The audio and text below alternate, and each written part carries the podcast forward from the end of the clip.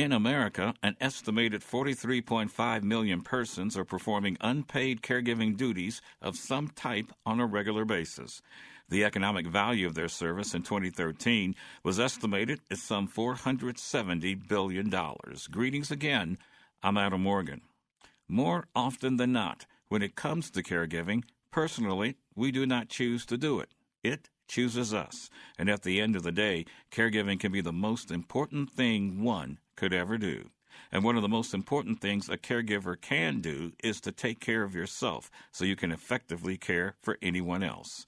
On this edition, we'll gain additional insight on finding joy, resilience, and surviving our caregiving journey as we continue our conversation with certified gerontologist and caregiving expert Nadine Roberts Cornish. Yeah, loneliness and, and isolation is one of the main challenges that caregivers tend to face, right? Yeah, because they're doing it alone and with the person that they're caring for. Right? Exactly. Yeah. And uh, support groups are one of the things that I absolutely advocate for and recommend to any caregiver that I talk to. Identify a support group in your area, uh, find out when they meet uh, some of them are doing online support groups now, so you don't have to physically go there, but you're able to participate over phone or on the computer via, uh, via video conferencing. But that support is tremendous. And I also encourage caregiv- caregivers to remember that they had a life before they became a caregiver.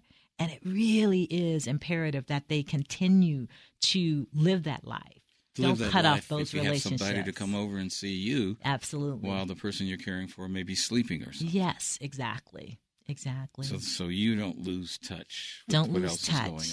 And it's easy. It's easy for that to happen. I was a caregiver for 15 years for my mom, to my mom, and so I know how easy it is that, uh, for that to happen. But being intentional and deliberate about hmm, my time. When's the last time I've had someone over? When's the last time I've made a point of going out, right? Yeah. Having someone come in, stay with my loved one while yeah. I take an afternoon off, go to my favorite movie house, uh, you know, or sit down and read a book. Mm-hmm. or you know just do something in an environment where for me it's a botanical gardens here. I loved escaping to botanical gardens right? Yes, and yes. so whatever it is that whatever that is for you making sure that that's a part of your regular routine. Speaking of regular routines wellness for caregivers should be a regular routine as well.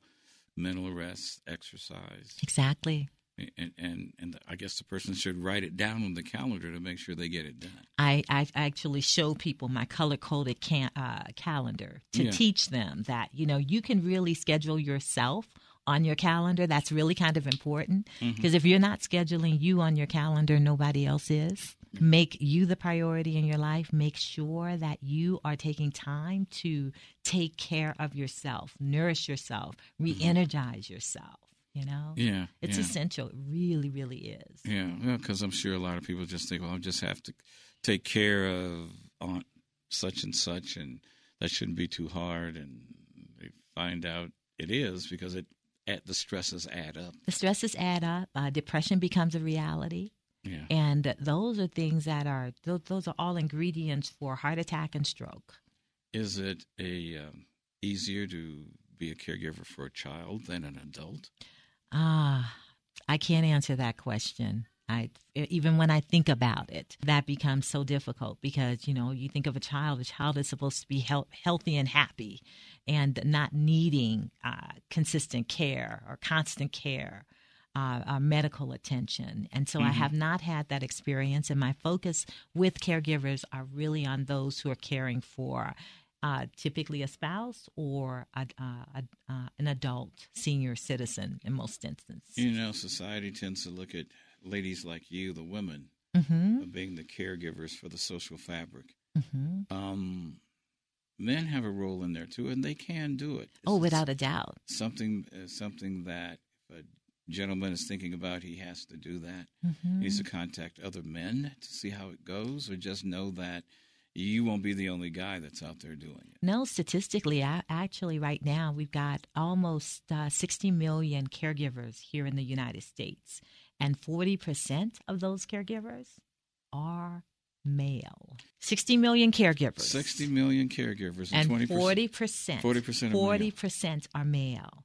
Those are caregivers who are caring for their spouses, most of them, Mhm. but many of them are caring for parents. Wow. They are truly the silent caregivers. Well, guys, step up. Exactly. There and they are go. Step stepping right they up. are stepping up. That's yes. good. That's good. You have legal and financial issues for being a caregiver too. You know, it's only so far you can go, or you got to work with the family if you're caregiving an extended family. But your own family, we don't think about a lot of the legal aspects. Mm-hmm. and it's necessary getting those affairs in order. Uh, matter of fact, in my book, I have a chapter on affairs in order. And here in Colorado, I work with two amazing elder law attorneys And because it that piece is really, really important. Even if you are caring for a loved one in your home, you Yeah. know, twenty four seven, and you're doing everything right.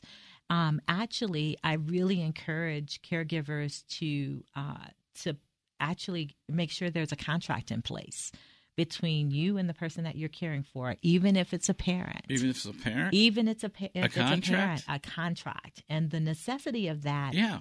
uh, is because it's important that you're compensated for your time. Now, if you financially don't need to be compensated, that's one thing. But if you're losing income, I was in my late 30s when I became my mother's caregiver. Yeah. I was never financially compensated for that. But during that time frame, uh, over that 15 year period, I certainly lost wages. I certainly lost the opportunity to advance in my career because my focus and my number one priority was caring for my mom. Yeah. I also lost out on Social Security uh, uh, p- uh, benefits that I would have been paying into had I been working a regular job. Oh. Yeah, yeah. Think about it like that. too. Absolutely. And so in some families, uh, there are contracts where the siblings pay the primary caregiver. So that person is compensated and is receiving some compensation for the really difficult job that they're doing. Hmm.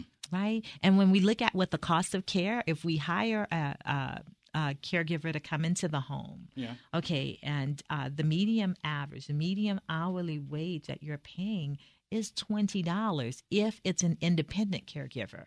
But if you're going through an agency, you're paying anywhere from 25 to $30 an hour. Does this go back to determining if you have the skills or the knowledge or have access to the knowledge or resources to be a caregiver or not? If you want an external person coming in to give the care, or you want to be the person to be the care? Well, that's give the p- care. you know that's part of the process, right? We talked about the stage of processing where you're learning what you need to learn in terms of resources. You're determining whether or not you are that person. Mm-hmm. So if you're, you know, if you're heavily in- involved in your career and taking time off is just not an option for you, you can't afford to do it. In many instances, we've got sandwich generation where you're still raising kids of your own and now you're having to take care of a parent or a spouse, yeah. right? And so it really depends on what your the specific situation is. But again, part of the process and part of that gathering of information, learning what you don't know so that you can make an informed decision. Okay, you're in the 21st century now. What role does technology? I don't know if, if, if Facebook can help or, or Instagram or something. All of it, believe it or not. Media. Yeah. It's a it, It it's does a it's a valuable role, absolutely. Because you can learn things on it, or because you can post something for the You can that you're caring participate in support groups online. Yes, you can participate in support groups online. There are several Facebook support groups that I mm-hmm. work, I feed into on a daily basis. Really? I offer advice, I offer support, I offer encouragement to caregivers. That didn't exist just 15, you know, what, 15 years ago when I was taking care of my mom. Oh, that yeah, resource yeah. wasn't available. Wow. But now it's it's there. It's a prevalent, easily available resource. Are we going to see more? Do you think we're going to see more advancements in technology? So that- yeah, And- absolutely. Well, but if we do, if we have too much technology going on, doesn't that take away the interpersonal component of well, let me share you, with you some of the technology that my clients use. Okay. Um, technology to make to to organize medications, Yeah. To keep up with appointments, to keep up with note, keep up with the notes that you need to to take on a regular basis as you're monitoring your loved one's care. So there are apps now that allow you to manage all of those things, all of those different types of things. Uh, also, the number of people that will need caregivers and the number of people available to actually serve as caregivers, technology is going to play a huge role in supporting.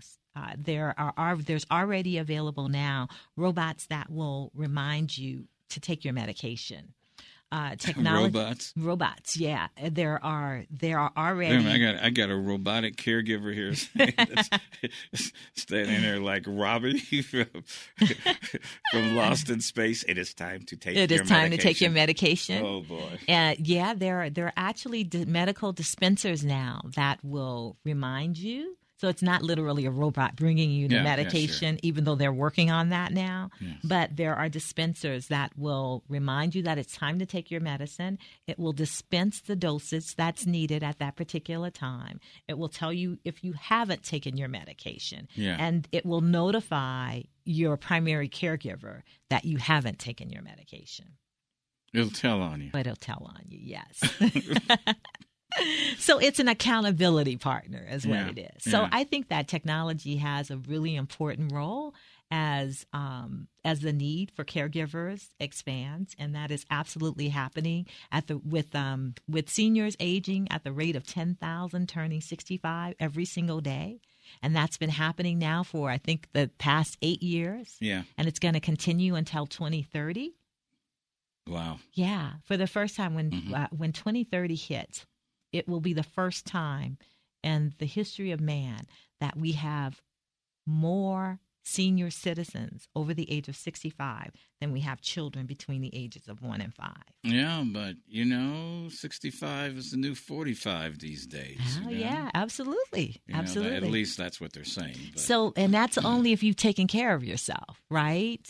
Uh, there are many 65 year olds that are absolutely exactly what you say, you know, mm-hmm. but they took care of themselves prior to turning 65. Yeah. And unfortunately, we have a lot of seniors who who didn't. You know, their priority was not self-care. Mm-hmm. Their priority was not their diet, nutrition, and uh, physical activity.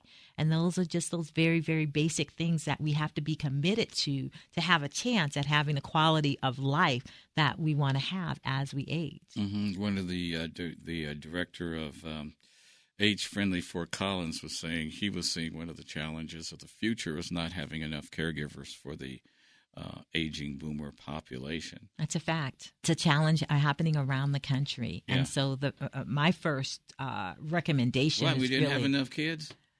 we didn't have enough kids. Remember, we stopped. You know, my my parents are. Let me. I can talk about my mother. Yeah. My father was an only child. Mm-hmm. My mother was one of thirteen siblings. Wow. Right? They had six children because my father, having been an only child, wanted a big family. Yeah. I, on the other hand, I've had one child. And okay. my siblings have had, I think the max any of them have had. Well, I've got one brother who has four. Yeah. But on average, it's two. And it's Two because families are smaller, then the opportunities for family caregiving become restricted or less, and so we have to start looking outside and Absolutely. at other options to get it done. Exactly. Wow.